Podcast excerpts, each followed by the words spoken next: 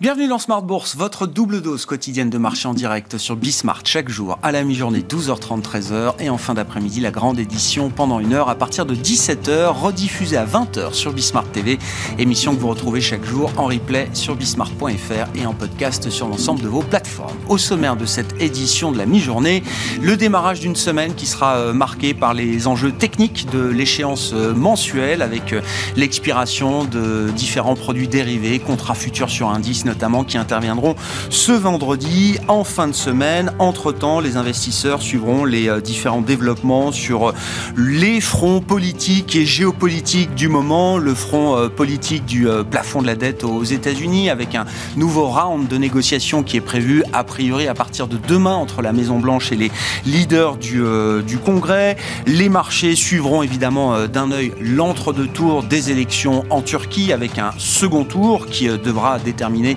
effectivement euh, qui sera le prochain président euh, turc? Le second tour est fixé au, 28 mai, alors que Recep Tayyip Erdogan a engrangé un peu plus de 49% des euh, suffrages, avec quasiment la totalité des bulletins dépouillés désormais. Et puis également sur le front politique mondial, les sommets du G7 qui se sont enchaînés ces derniers temps, hein, avec les aspects thématiques, ministériels, et le sommet global des leaders politique du G7 qui se tiendra en fin de semaine à Hiroshima, au Japon. Voilà donc pour euh, la séquence politique et géopolitique devant nous. Les enjeux techniques, nous en parlerons dans un instant à l'occasion du plan de trading de Smart Bourse, chaque lundi à 12h30 avec les équipes d'IG. C'est Vincent Bois qui sera avec nous euh, en plateau pendant cette euh, demi-heure.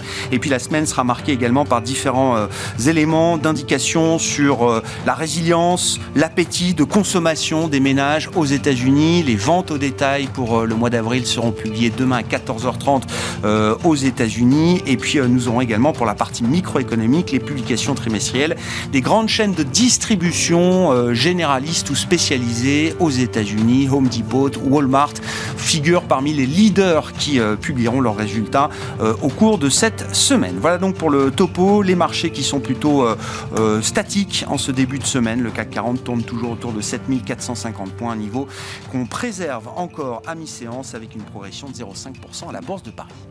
Identifier, analyser, planifier, trader. Votre rendez-vous avec IG. Investissez avec les Turbo 24.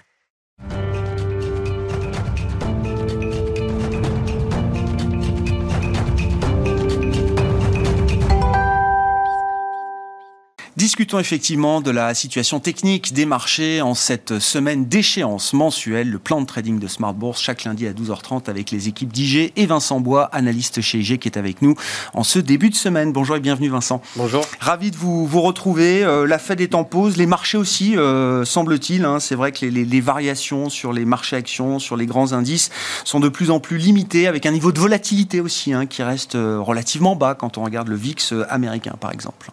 Ah, tout à fait, hein, des marchés qui pour le moment hésitent et même depuis un an sur certains indices, on reste dans ce range.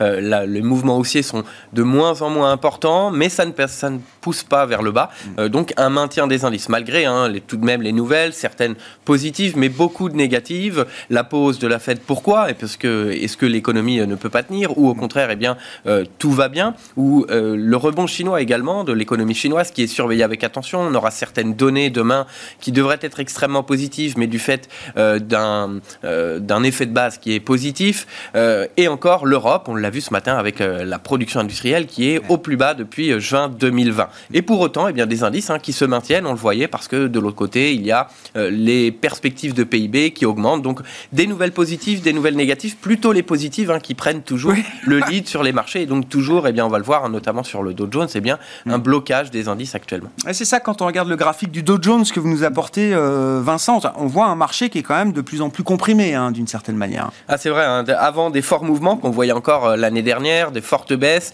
des rebonds également, et puis euh, depuis le rebond de début d'année ou de fin d'année de l'année dernière, octobre, eh bien, on voit bien un indice qui évolue dans un petit range, hein, qui ne veut pas casser sous les 31 800, qui est un niveau à surveiller. À plus court terme, on le voit, cet oblique également euh, qui est une résistance importante, un peu au-delà des 34 000, qui fait office depuis maintenant un an, puisque le, le, premier point date de mai 2022, qui fait office de résistance à nouveau. Et donc, eh bien, techniquement également du fait hein, des, risques qu'on avait, ou, plutôt des, incertitudes, on va le voir avec euh, ces discussions autour de la dette aux États-Unis. On va le voir également, comme vous l'avez dit, sur eh bien, les résultats d'entreprise, sur la consommation américaine, qui pourrait nous donner un peu de volatilité. Techniquement, on est plutôt sur une poursuite de la baisse hein, et aller chercher nos 32 mm. 800, qui a, ou 32 600, pardon, qui a servi de support, les 23,6 de Fibonacci, qui est également ce support oblique. Donc, un niveau tout de même qui semble vouloir être réclamé pour le moment parce qu'il n'y a pas de cassure des 34 000. Donc, voilà un peu toujours les mêmes niveaux avec une amplitude qui se serre de plus en plus, ça. qui devrait donner lieu à un mouvement important. Hmm. Étant donné que les marchés sont plutôt haussiers, le mouvement pourrait être à la baisse pour essayer de rattraper certaines valorisations, peut-être au travers hein, des, euh, de la consommation américaine qui, euh, qui, euh, qui donne à peu près 70% de la croissance du PIB, donc qui est très importante et qui se fait par le crédit. On a vu également des resserrements dans justement les octrois de crédit. Donc tout de même un cocktail qui pourrait nous donner eh bien à court terme un retour vers le bas, 32 600 qui reste, euh, qui reste très, euh, je veux dire, un niveau très élevé. Euh, en cas de cassure, attention en revanche eh bien, à la remise en cause de cette tendance haussière que l'on voit depuis octobre. Mais il faudrait tout de même de mauvaises nouvelles parce que les marchés restent extrêmement résilients actuellement. Et à la hausse, de la même façon, il faudrait quand même de bonnes nouvelles pour venir casser ces 34 000, 34 100 dollars qui peut-être effaceraient ces mauvaises nouvelles. La séquence va être intéressante hein, du fait qu'on a dépassé les réunions de banque centrale. Les prochaines sont attendues mi-juin. Euh, désormais. La saison des publications de résultats va se terminer tranquillement. Il y a encore quelques poids lourds américains qui vont publier cette semaine, mais le gros des résultats euh, est passé. Donc c'est vrai que dans cette phase un peu d'entre-deux, ce sera intéressant de voir euh, comment le marché peut, peut évoluer en l'absence de grands événements, en tout cas du côté des banques centrales. On attend moins de, grands événements comme la saison des résultats, les GAFAM sont passés, et les deux banques centrales, voire même la BOE également en Angleterre, qui hmm. sont passées, mais on a quand même plus de 10 à 15 membres de la Fed et du FOMC qui vont parler cette ah semaine. Euh, on a six membres de la BCE, on a Christine Lagarde également, et puis on aura Jérôme Powell tout de même qui ferme le bal parce qu'il interviendra vendredi. Donc euh, on attend quand même de la volatilité, même si les marchés sont moins à l'écoute euh, de la politique monétaire. En tout cas, ils voient déjà une baisse de taux, voire trois baisses de taux d'ici la fin de l'année. Donc voilà, les commentaires sont un peu moins écoutés, mais on va regarder tout cela qui pourrait donner lieu à une hésitation tout de même sur, les marchés. Des, grands indicateurs macro, hein, on a eu l'emploi américain, l'inflation, hein, des données mensuelles bien sûr qui reviennent donc euh, toutes les euh, quatre euh, semaines. On aura cette semaine les ventes au détail pour le mois d'avril qui seront publiées demain au début d'après-midi.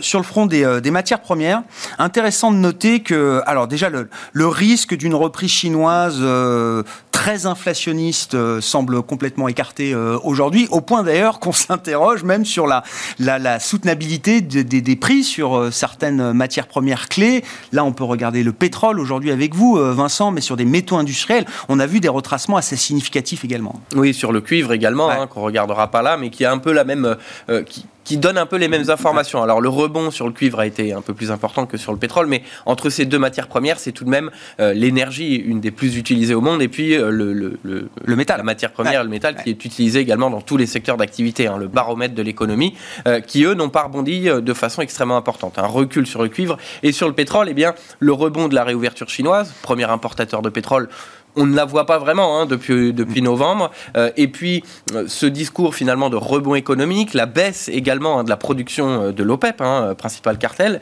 eh bien, tout cela, on ne le voit pas dans le graphique. on est revenu même sous le niveau, juste avant la baisse de la production. Donc, cette baisse de la production, ça montre quand même que eh bien, le marché en avait besoin. Ça veut dire que la demande n'est pas forcément au rendez-vous, puisque les marchés n'ont pas progressé davantage. Donc, Il y avait bien une substance. Non, mais c'est intéressant, Vincent. Début avril, quand l'OPEP Plus coupe à nouveau sa production, on plaque tout de suite le filtre géopolitique.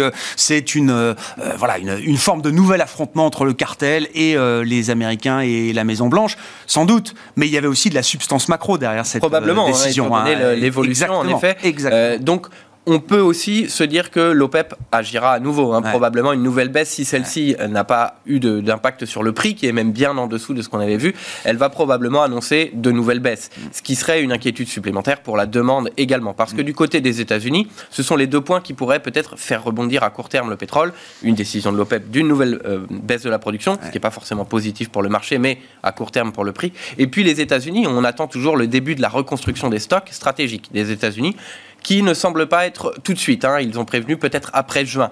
Donc pour le moment, ils sont dans un débat politique qui est euh, concentré sur la dette et donc sur les dépenses. Donc euh, euh, pour le moment, le pétrole s'est un peu mis de côté, mais eh bien les États-Unis ne semblent pas vouloir encore eh bien reconstruire leur stock. Hmm. Pourtant, les prix sont assez bas. Ils avaient dit 70 dollars autour, hein, c'est ça, c'est un prix 67, 72. C'était il y a quelques semaines déjà. Ah Probablement, on y est tout de même hein, depuis quelques temps. Il n'y a pas de rebond significatif et donc, eh bien, ils attendent peut-être un prix un peu moins élevé. Donc, hmm. eh bien, malgré tous ces facteurs propres au marché du pétrole, il n'y a pas de rebond significatif.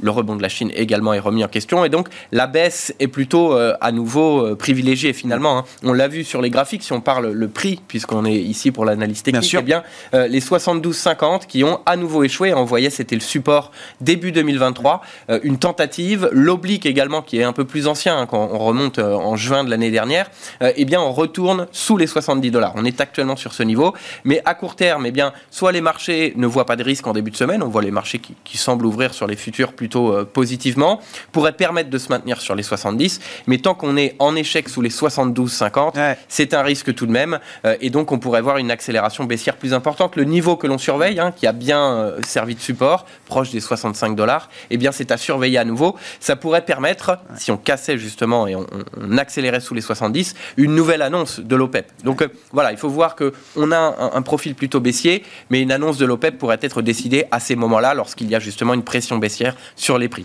Pour le moment, les États-Unis, on va le mettre probablement de côté, mais les annonces de l'OPEP pourraient permettre de soutenir le prix. Mais au niveau macro, on est plutôt sur un risque euh, qui est lié à l'économie. Oui, bien sûr.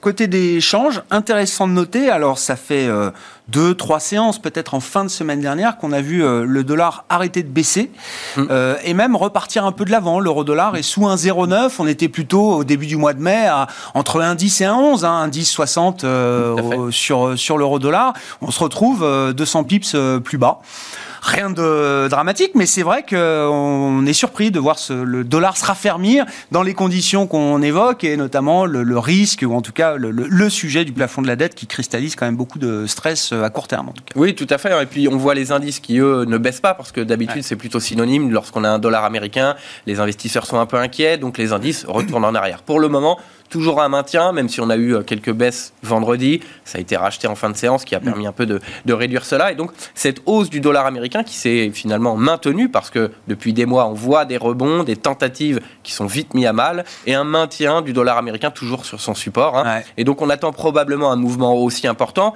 Mais c'est vrai qu'en en fin de semaine, il n'y avait pas forcément euh, d'informations qui justifiaient directement cette hausse du dollar. Elle se maintient encore, même si aujourd'hui c'est un peu délicat. L'euro euh, progresse un petit peu plus parce qu'il y a eu les prévisions hein, du PIB en zone euro. Euh, on a un peu euh, écarté le risque sur la production industrielle, moins 4,1%, mais eh bien, il y a un maintien. Mais si le dollar américain venait à se raffermir, on l'attend tout de même hein, pour prise en compte un peu des risques. Ah il y a la dette, oui, ou au ralentissement économique surtout.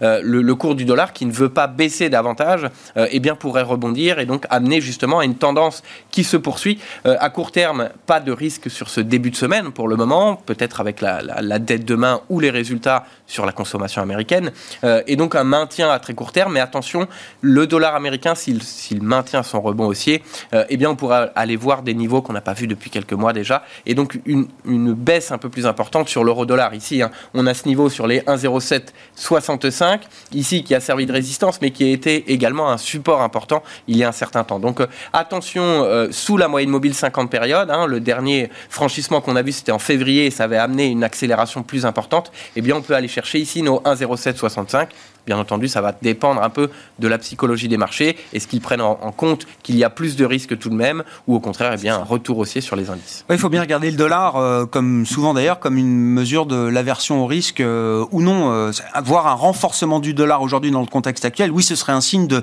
refuge recherché par les investisseurs. Oui, probablement. On le voit effectivement. Le cours de l'or, lui, sert encore, mais le cours du dollar et le VIX également, l'indice de volatilité, hein, qui est pareil assez en baisse. Euh, il n'y a pas de tentative de rebond. Ces deux euh, indicateurs, le dollar américain et le VIX, sont plutôt sur, euh, eh bien, pas forcément beaucoup de risques. Hmm. Donc, lorsqu'on le voit un, voire les deux progresser, eh bien, c'est tout de même à surveiller avec attention, surtout si le rebond du dollar, eh bien, se maintient.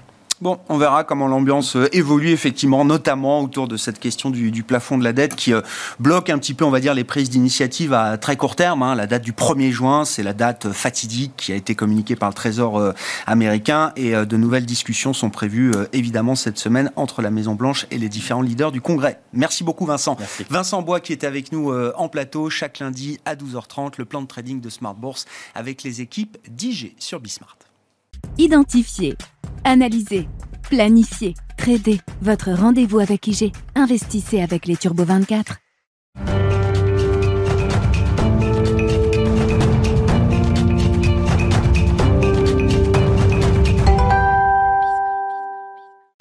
Sur les enjeux de marché, bien sûr, avec John Plassard qui est avec nous en visioconférence pour poursuivre cette euh, discussion spécialiste en investissement chez Mirabeau. Bonjour et bienvenue euh, John, ravi de vous, euh, vous retrouver. Effectivement, regardez un petit peu les niveaux techniques d'indices avec Vincent Bois d'IG. On a pris le Dow Jones comme référence aux États-Unis, mais on peut regarder le S&P 500. effectivement, vous le constatez comme tout le monde, John, le S&P 500 qui est un peu sur sa, sur sa zone de, de, de plafonnement autour de 4150 points. C'est un niveau que le marché américain n'a pas redébordé depuis euh, plusieurs mois et plusieurs trimestres maintenant. Oui, tout à fait. Bonjour Grégoire. On voit qu'il n'y a pas de conviction, mais vous l'avez dit avant. En fait, souvent, lorsqu'on regarde les résultats des entreprises et surtout les statistiques économiques, eh on a l'impression que les investisseurs regarde le verre à moitié plein et pas le verre à moitié vide, puisque on peut avoir, euh, et on l'a vu euh, lors de ces dernières semaines, on peut interpréter les statistiques économiques, mais comme on le veut, et même la réunion, les réunions des banques centrales, puisque je vous rappelle quand même, Grégoire, que absolument tous les analystes avaient dit que avant la réunion de la Fed, avant la réunion de la BCE, eh bien, c'était un game changer, c'est-à-dire que, en fait, ça allait déterminer si on allait rentrer dans une pause qui potentiellement pouvait être une pause qui allait redynamiser les valeurs cycliques ou si on allait continuer aux États-Unis de monter les taux comme en Europe et que ce serait extrêmement négatif pour les marchés. Mais en définitive, eh bien, on voit qu'on est dans une situation où depuis août 2022, on n'arrive pas à casser ce plafond de verre. Et la chose est toujours assez intéressante, c'est que vous en parliez juste avant, le, plafond de la, la, dette américaine, mais vous savez, euh, lorsque on cherche le signe noir, Grégoire, c'est évidemment pas en le nommant euh, que c'est un signe noir, puisque le signe noir, selon la définition, c'est évidemment un, un, un, sujet, un événement auquel on ne s'attend pas. Donc ici, évidemment, on peut donner plusieurs exemples. Chacun se focalise sur 2011, lorsque les États-Unis avaient perdu le triple A, ce qui avait fait baisser fortement le S&P 500, et euh, on était entré dans une zone de volatilité extrêmement forte pendant plusieurs semaines, voire plusieurs mois. Alors évidemment, il y a ça. On sait qu'il y a une réunion, vous en parliez, demain entre McCarthy des Républicains et le président euh, démocrate, mais on sait que c'est une question politique plus qu'économique, puisque on a les élections présidentielles l'année prochaine. Donc aujourd'hui, dire quel est l'événement qui va nous faire euh, sortir de mmh. ce canal, eh bien, c'est extrêmement difficile de le dire parce que potentiellement, comme l'histoire nous l'a appris, on pourrait rester là plusieurs trimestres, alors que, évidemment, c'est une frustration, mais au moins, on n'est pas dans une zone baissière. Est-ce que ce serait pas le meilleur des scénarios euh, D'ailleurs, il y en a plusieurs des scénarios possibles devant nous, euh, John. Mais l'idée qu'on ait un marché euh, un peu ennuyeux, c'est comme ça que je le, je le qualifie, qui soit rangé, qui évolue dans des, des, des, bornes de fluctuation plutôt bien identifiées, peut-être du plus 10, moins 10. D'ailleurs, hein, c'est la vie normale des, des marchés actions, mais cet entre-deux, finalement, j'allais dire, c'est peut-être le, le meilleur qu'on puisse espérer pour quelques semaines, quelques mois devant nous. Oui, tout à fait. Vous savez, euh, il y a aussi l'aspect humain dans l'investissement, Grégoire. C'est-à-dire que l'année passée, euh, ça paraît très lointain, mais toutes les classes d'actifs ont baissé. Le fameux 60-40 qu'on évoque quelques fois ensemble, il est baissé de, plus de 14%. C'est une des plus fortes baisses de l'histoire de, de, cette mesure. Et en fait, lorsqu'on a une forte baisse, on s'attend l'année d'après à avoir une forte hausse. Alors foncièrement, après ce, choc, parce que c'était un choc sur les marchés, avec entre autres la guerre en Ukraine, eh bien, d'avoir un marché, comme vous le dites, qui peut ne pas vraiment bouger et être assez frustrant, mais sans connaître une baisse, mm. eh bien, c'est le meilleur des scénarios pour potentiellement, en fin de cette année ou en 2024, repartir à la hausse. Ça, ce serait le scénario idéal, mais évidemment, il y a la frustration des investisseurs qui, l'année passée, pour la majeure partie, ont perdu de l'argent sur leur portefeuille et voudraient évidemment récupérer euh, ce qu'ils ont perdu au moins un des indicateurs techniques qui est très suivi euh, sur euh, les marchés, sur les marchés actions, c'est ce qu'on appelle la, la, largeur de la participation, le breadth euh, du marché américain notamment. Et force est de constater, c'est pas un sujet nouveau, mais c'est un sujet qui est toujours plus exacerbé année après année. John, l'idée que la performance du marché américain, du S&P 500 depuis le 1er janvier, repose sur un, un groupe toujours plus limité de valeurs. Alors évidemment, ce sont les plus grosses valeurs du monde, ce sont les plus grosse capitalisation boursière du monde, Apple étant euh, l'emblème de ces, euh, ces valeurs-là. Mais ce manque de participation continue d'interpeller les investisseurs. Oui, tout à fait, parce que lorsqu'on regarde, on voit qu'aujourd'hui, les dix premières positions du S&P 500, elles pèsent plus de 30% euh, de l'indice, et que Apple euh, pèse 7,2% de l'indice en termes de poids. Donc, si vous regardez ici depuis euh, près de 40 ans, c'est le poids le plus élevé qu'a jamais eu l'indice pour une valeur du S&P 500, parce que si vous revenez par exemple en 1980, le poids le plus élevé, c'était IBM, et c'était 4,3%.